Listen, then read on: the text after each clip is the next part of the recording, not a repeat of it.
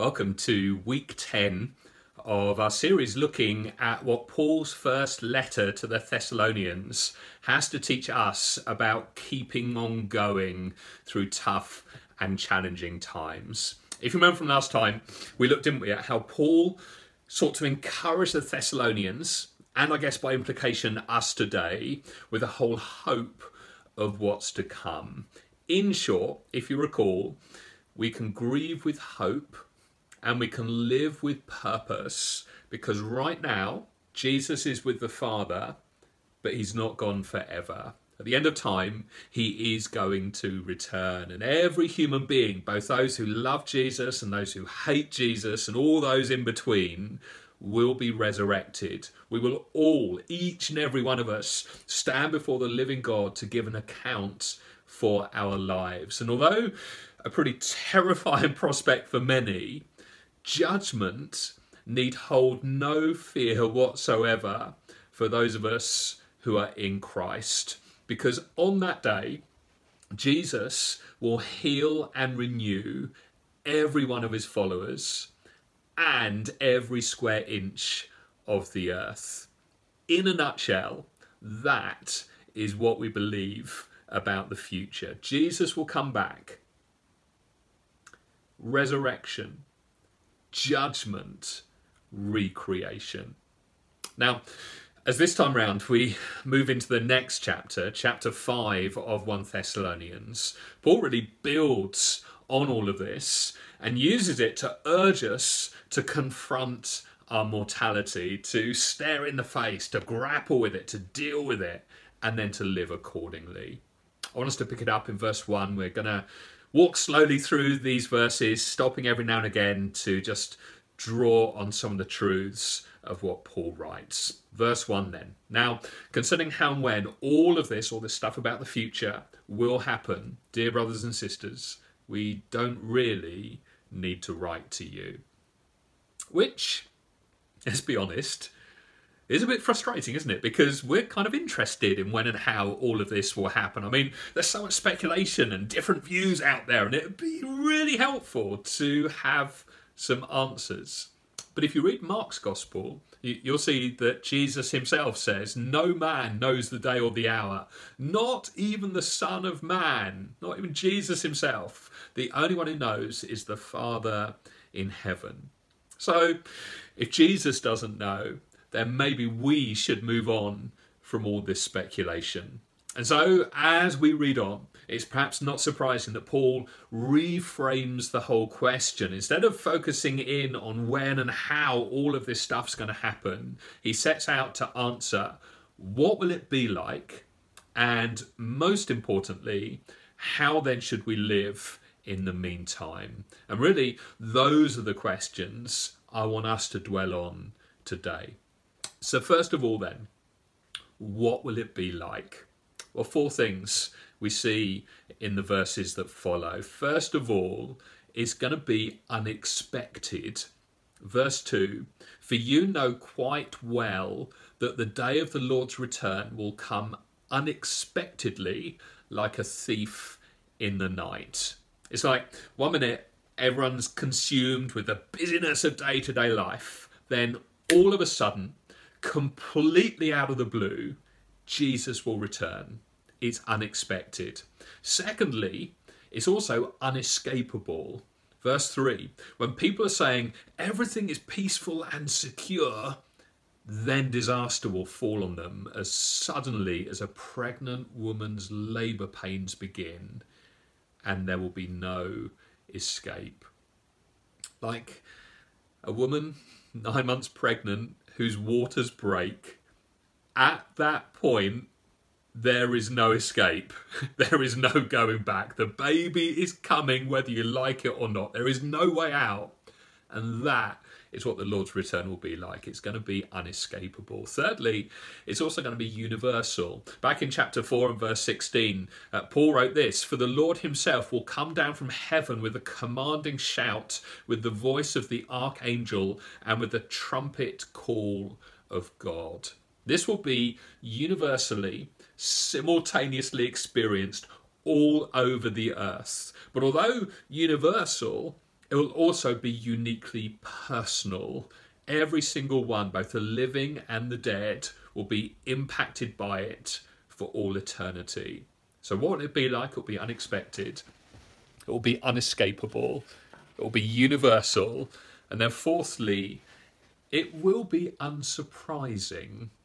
Verse 4 But you aren't in the dark about these things, dear brothers and sisters, and you won't be surprised when the day of the Lord comes like a thief. For you are all children of the light and of the day.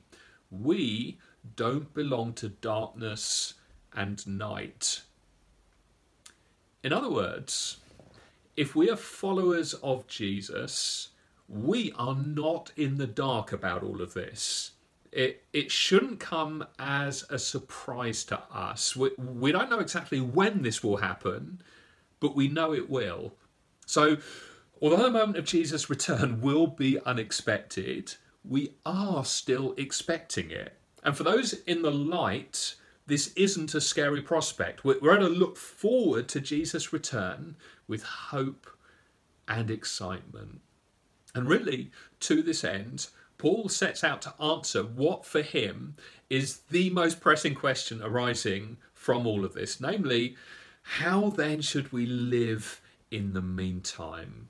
And very quickly, I, I want to share with you three things that I think Paul emphasizes about how we should live in the meantime. First of all, those who are waiting expectantly for the Lord's return are to live lives that are in stark contrast to the people around us.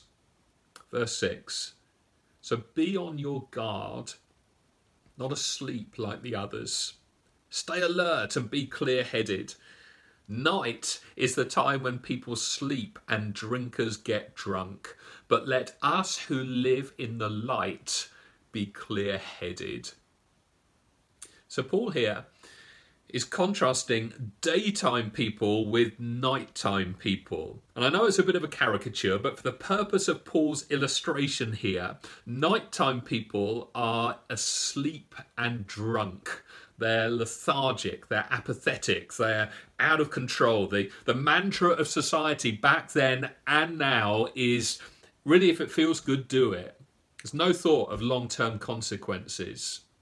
But by contrast, Daytime people are wide awake and clear headed. They're vigilant, they're on guard, they're self controlled. Daytime people know how to enjoy life as an act of worship to God, but they're awake, they're alert, they're self disciplined, they know when to say no.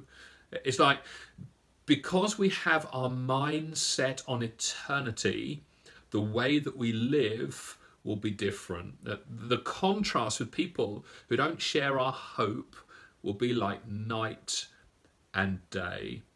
So there's to be contrast. Secondly, we're to live combatively.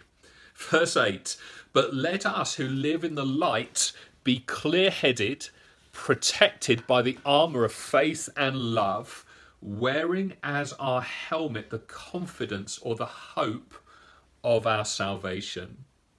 Paul's saying we have to fight like a soldier to live as daytime people, meaning it won't just naturally happen because the magnetic pull to the world is just too strong. If we don't fight, we'll just end up getting sucked into living like the people around us who don't have the hope that we do.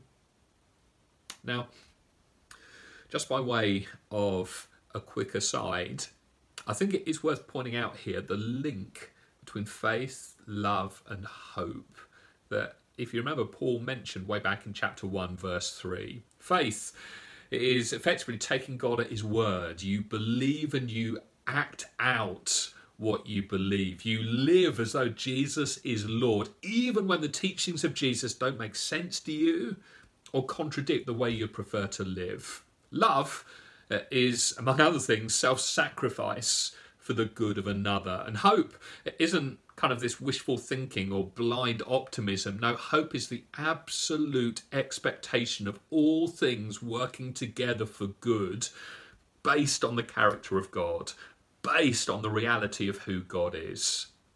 And this is our armour in the fight. We fight with faith and love and hope. We fight doubt and unbelief and cynicism and the temptation to throw in the towel and give up. We fight all of that with faith. We fight hate and anger and vengeance and bitterness and greed. We, we fight all of that with love. And we fight despair and anxiety and fear and worry with hope. We fight with faith, love, and hope. And so, Paul's saying that following Jesus is a fight. It's a battle, it's hard, it's scary, it's really difficult at times. What's easy is to just drift unthinkingly into living like the people around us. But following Jesus demands that we fight. And as Paul puts it in another one of his letters, it's actually a good fight. It's a fight that is so worth it because of what's at stake. Verse 9 For God chose to save us through our Lord Jesus Christ, not to pour out his anger on us. Christ died for us so that whether we are dead or alive when he returns, we can live with him forever. So here's the big idea. As we fight with faith, love, and hope, the road we're on is not heading towards receiving the anger of God in judgment. No, we're heading towards salvation. So when Jesus returns, we know for sure we will be saved, not because of our performance, but because of Jesus. It's like Jesus changes the whole trajectory of our lives. Those who place their hope in Him are not heading for destruction anymore, but life with Him forever. Or in the words of John Piper, if you're a follower of Jesus, your life isn't speeding away from you. No, your life is actually fast approaching. However, if you're not a follower of Jesus, wherever you're at, it's, it's great you're here. But can we just be honest? This is a scary passage, isn't it? There's no way around it. Uh, I'm not going to try and sugarcoat this or try and explain it away. Everything I've just said is how it is. One day, you will stand before the God who made everything, and you'll be forced to give an account, to answer for your life. And the trajectory that you have been on in this life will be continued on into eternity. If you choose not to follow Jesus in this life, then let's be honest, it kind of follows that it's fair that you would spend eternity away from Him in what the Bible calls hell, which is an absolutely terrifying prospect. But it doesn't have to be. Because in the language of this passage, you can be saved. You can be saved from wrath and destruction and to a life of knowing Jesus. I love what it says in verse 10 here. Christ died for us so that, whether we're dead or alive when he returns, we can live with him forever. So it's not just that we avoid destruction, it's way more than that. It's way better than that. It's that we may live with Jesus. That is the way to true life. It's the way to peace and security and love and acceptance, to meaning, to purpose. All those things that I think all of us deep down crave are found completely and uniquely in Jesus. And the route to the salvation is simply repentance and faith in Jesus. You repent, you, you, turn away from living your way, you turn to living the way of Jesus, and you put your faith, your belief, your trust, your life, your living into the reality of Jesus' death and resurrection. Which means, thirdly, we can then live with immense comfort. Verse 11 So encourage each other and build each other up, just as you are already doing. Look, this really isn't intended to be a heavy passage. If you're a follower of Jesus, this is phenomenally good news, that this is something you look forward to, that this is something you encourage one another with. Look, don't forget, death is not the end. Jesus is coming back, and we're going to live with him forever in a recreated world.